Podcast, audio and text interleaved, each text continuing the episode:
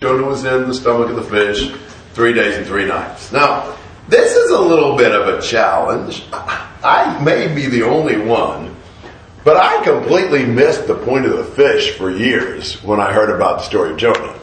So let me ask you the question. Is the fish a part of Jonah's punishment or Jonah's rescue? Mm, I don't think so. It just God's boat? Yeah, like a lifeboat. This was the rescue. This is the first stage of the rescue.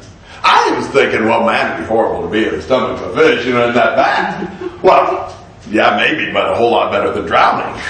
This was God's way of saving Jonah's life.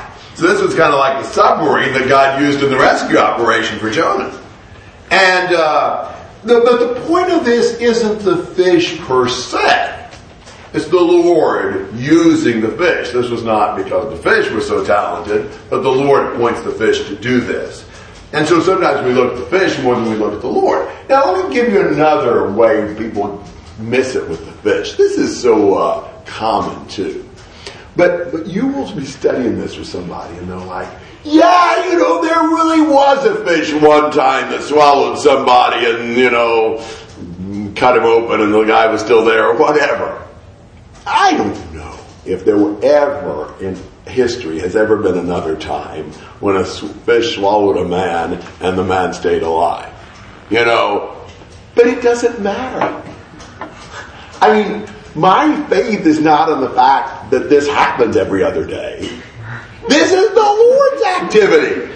If he did it one time in all of history, that's just fine with me. I don't need to find other parallels or come up with some kind of a naturalistic explanation to believe in what the Lord does. Sometimes we're too desperate to try to say, yeah, but this could really happen. Well, yeah, it could, because God can make anything happen. Not, well, I can explain this in some sort of a natural way.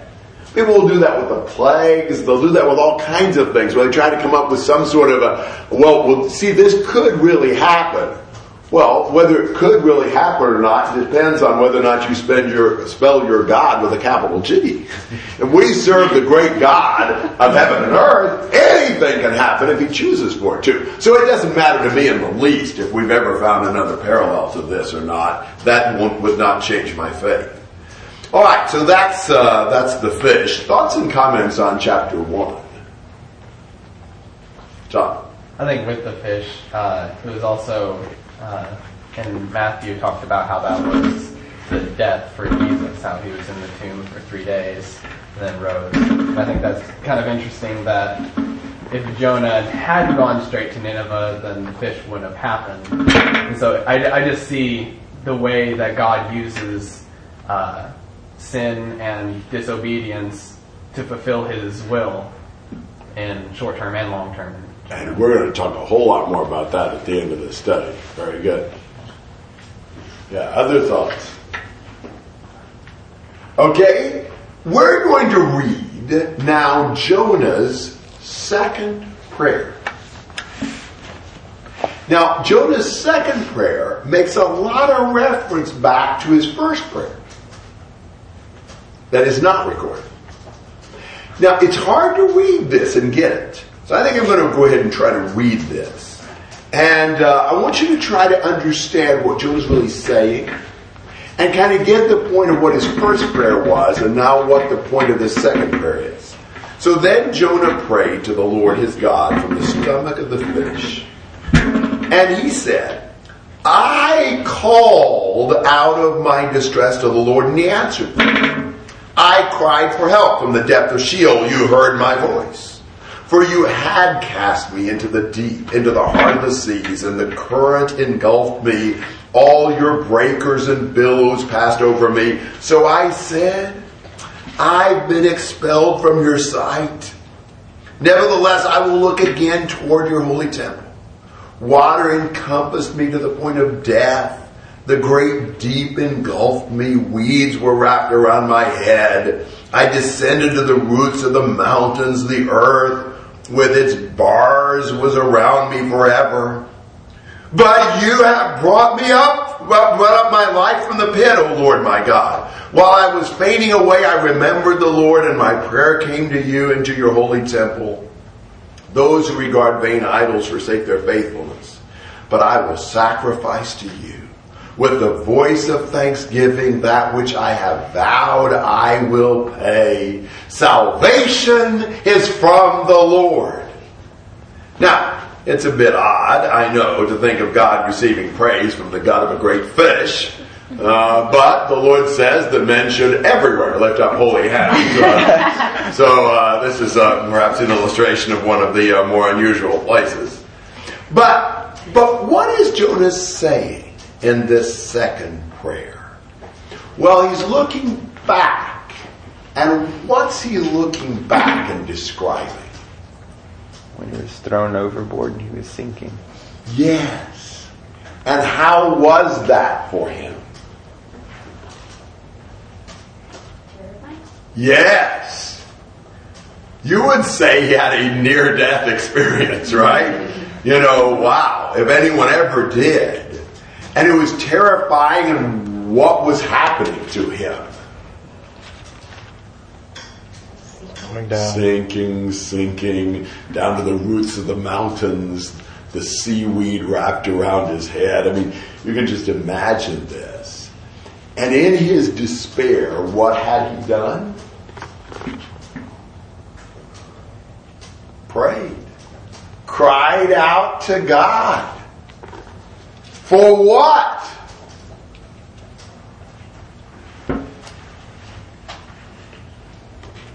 Salvation. Save my life.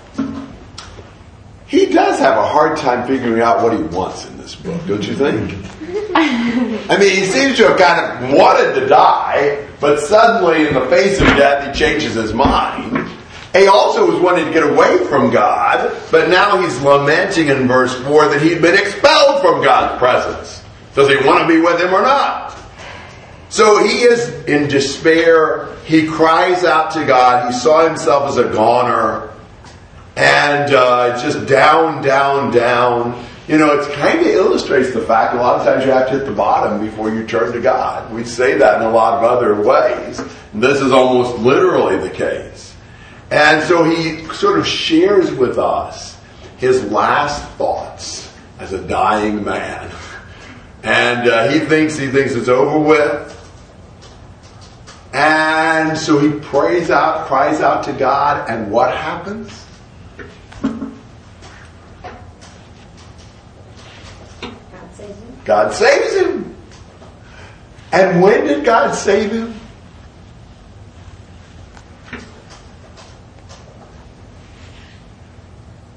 When he cried for help. When he cried for help. And uh, when was this? When the fish swallowed him. Well, yeah, right before the fish swallows him. You know, I mean, how bad off was he at that point? His soul was fainting. Yeah, he was just about to pass out. You know, at the last possible moment, he was just slipping out of consciousness when God made all the difference. When God appointed the fish and it swallowed Jonah up and saved his life. You know, how does Jonah feel about the Lord right here?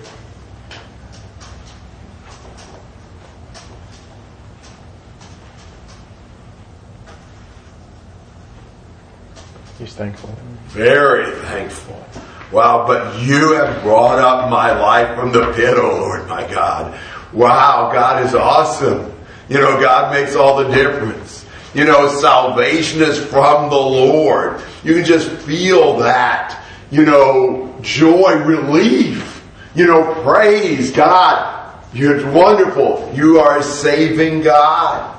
Ironically, the fact that salvation is from the Lord will enrage Jonah by the end of the book.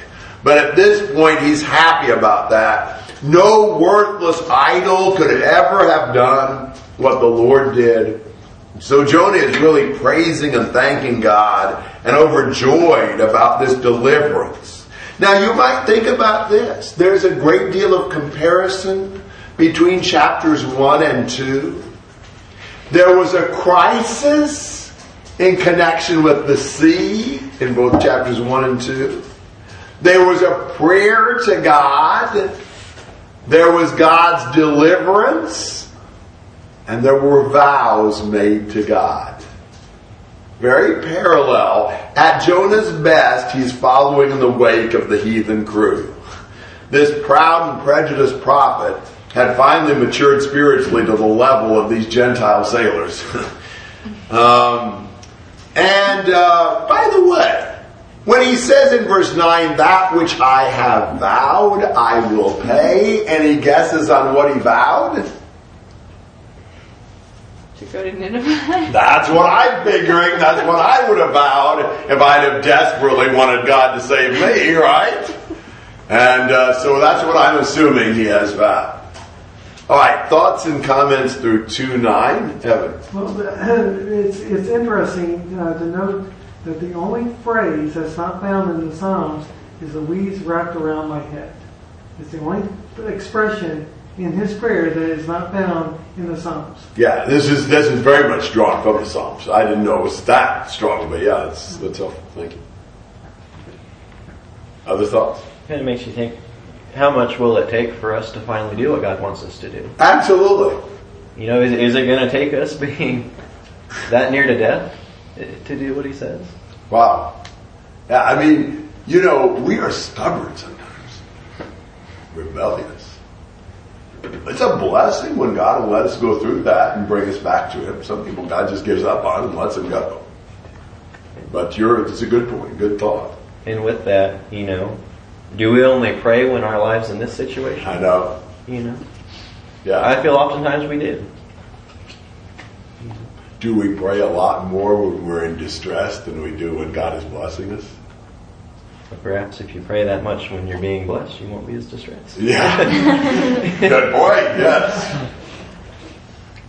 I think it's interesting. You pointed out how I think your translation said he was cast out of the presence of the Lord. Mine says cast out of your sight. You know, we think of Jonah leaving, but really, as soon as he was like, I'm not going to go to Nineveh, you know, so that was his sin. He was disobeying God, and it was that sin that cast him away from God. You know, it wasn't him physically. I mean, it was, but it was the sin that separated him. It's what cast him away, that pushed him down into the sea. You know, it wasn't him swimming down. Right. It was the sin that brought him down. So Excellent. it'll take us a long way down, but and it just starts with that thought, and then once that enters in, like once sin enters in, it starts pushing and pushing, and then you have to swim back up. And a lot of times you need a fish, like God's there, but you know, Great points. Absolutely. So many analogies to our lives and to our reality. Yeah, great, great thoughts. So I assume Jonah thought that was a step up, getting into the belly of the fish. Well, it was. Otherwise, he's dead. But it also, with his prayer, it, it appears that he expects some way out of this fish. I think so. Yeah, I think he's assuming this is the rescue fish. This is the lifeboat. Eventually, get off. He should have a big X on it, red cross on the side.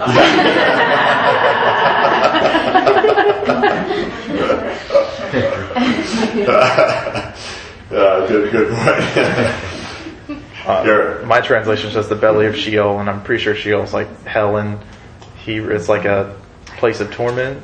I think here more the idea of the grave. Okay. Most of the time, Sheol Okay. means death or the grave. Okay, but yeah, he, he moves up from the belly of the grave to the belly of the fish. Absolutely. Step up, like- yeah, absolutely. So yeah. that's the point I kind of want to Yeah, no, I agree. Amen. Yeah, this is this is better. He is thankful here. This is I would have prayed, God get me out of this fish. He's praying, God, thank you for putting me into this fish. That's really you know, he's seeing this as deliverance. But I think we think that because we're not thinking about how you feel. Can you imagine drowning at sea? I mean I mean, none of us obviously have done that. You know, we haven't talked to people who have. But wow, can you imagine how you feel as you just got lower and lower and there's no way out your lungs are bursting and you know what do you do? I mean you, you i guess you just hold your breath until you pass out and then you just drown.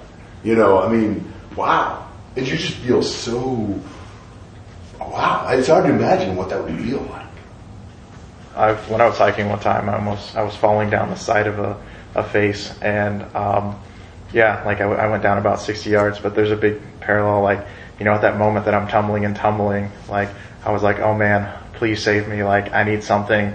And then there was a plant that I ended up grabbing onto. I'm like, I was just thankful for that plant. Like, whenever I think about that, like, I focused on the plant and like the plant is what I really like was thankful for at that moment.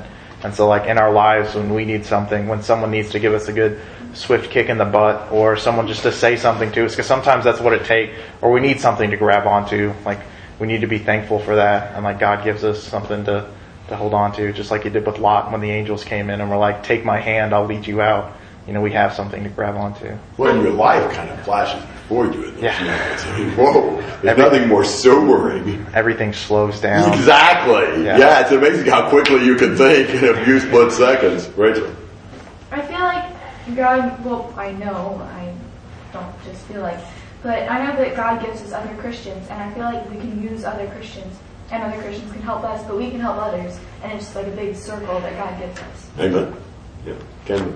Um, I think, you know, the belly and the fish, you know, that was really like a blessing in disguise. And in modern terms, I think it happens to us a lot. You know, you go through a bad time, and of course, we're throwing a fit during that bad time, but then when something much better comes out of it, we're like, wow, if that horrible thing didn't happen, then all of these good, good things would have never happened. So I think it's the fish's belly in today's terms, kind of. Right.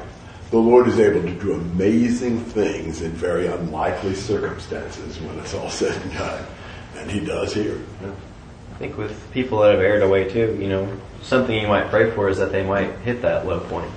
That they, like the prodigal son, will, will get to that point and realize that their life is empty without God. Absolutely. That is a blessing when it's all said and done. Yeah. I agree. Ken. Well, kind of going off his points, um, you know, I know someone who, let's just say he was stubborn and kept doing the wrong thing over and over again, and eventually, I'll just say the law got involved. Yeah. And he paid for what he did very dearly, but he's, he turned his life around quite a bit. Yeah, I mean, when the Lord chastens us, it's a fruit of His love. You know, it may be painful, but sometimes we won't listen unless it's painful. You know, God tried to wake David up to his sins by various things and finally just had to throw the book at him. That was a blessing because otherwise he would have still been away from God. So when God has to, you know, shake us awake with something really severe, it's still better than not doing that. But better yet, listen to the Lord. You know, don't make him have to go to all those measures. It's definitely a humbling experience. Yes, it is. So look at verse 10. Then the Lord commanded the fish, and it vomited Jonah up onto the dry land. Now, he could have said, you know, it coughed him up, it spat him up, whatever. He says it vomited him up. You know, I mean, what do you think about vomiting? You know, you think about something really repugnant, you know. Poor fish, you know, three days of undigested Jonah, you know. Not even a great fish can stubborn a rebellious man. So those are some difficult days for this uh, fish. Um, and, and unlike Jonah, when God ordered the fish, the fish did what God said. We'll talk more about that a little later. Now, this is going to be funny perhaps, but I mean this because I think this will set us up for something we'll talk about later. Have you ever imagined the scene on the shore? I mean, think about what this must have looked like. You know, I'm thinking of, I don't know if it was a whale, but I always imagine a whale. It's about as big a fish as I can think of. So imagine this beached whale. And, and you're thinking, okay, what is a, what does a whale or whatever fish it was do to, to vomit up a man? So I'm thinking of this like, what? out comes Jonah, kind of this projectile end over end, you know, on the shore. But finally slowing down and, you know, stopping and finally getting himself up, I suppose shaking himself off from all this gunk or whatever would have been in the stomach of the fish. Can you imagine that? And what if you had been a witness? Whoa, that would have been something. Can you imagine seeing that? I mean, I bet the headlines of all the papers the next day were all about this guy that got vomited out of the fish. It would be, I mean, this would have made the real papers, not just the tabloids, if it had been in our day. now, I say that with a purpose. You can keep thinking about that. Um, so, that's chapter two. Comments or questions about that?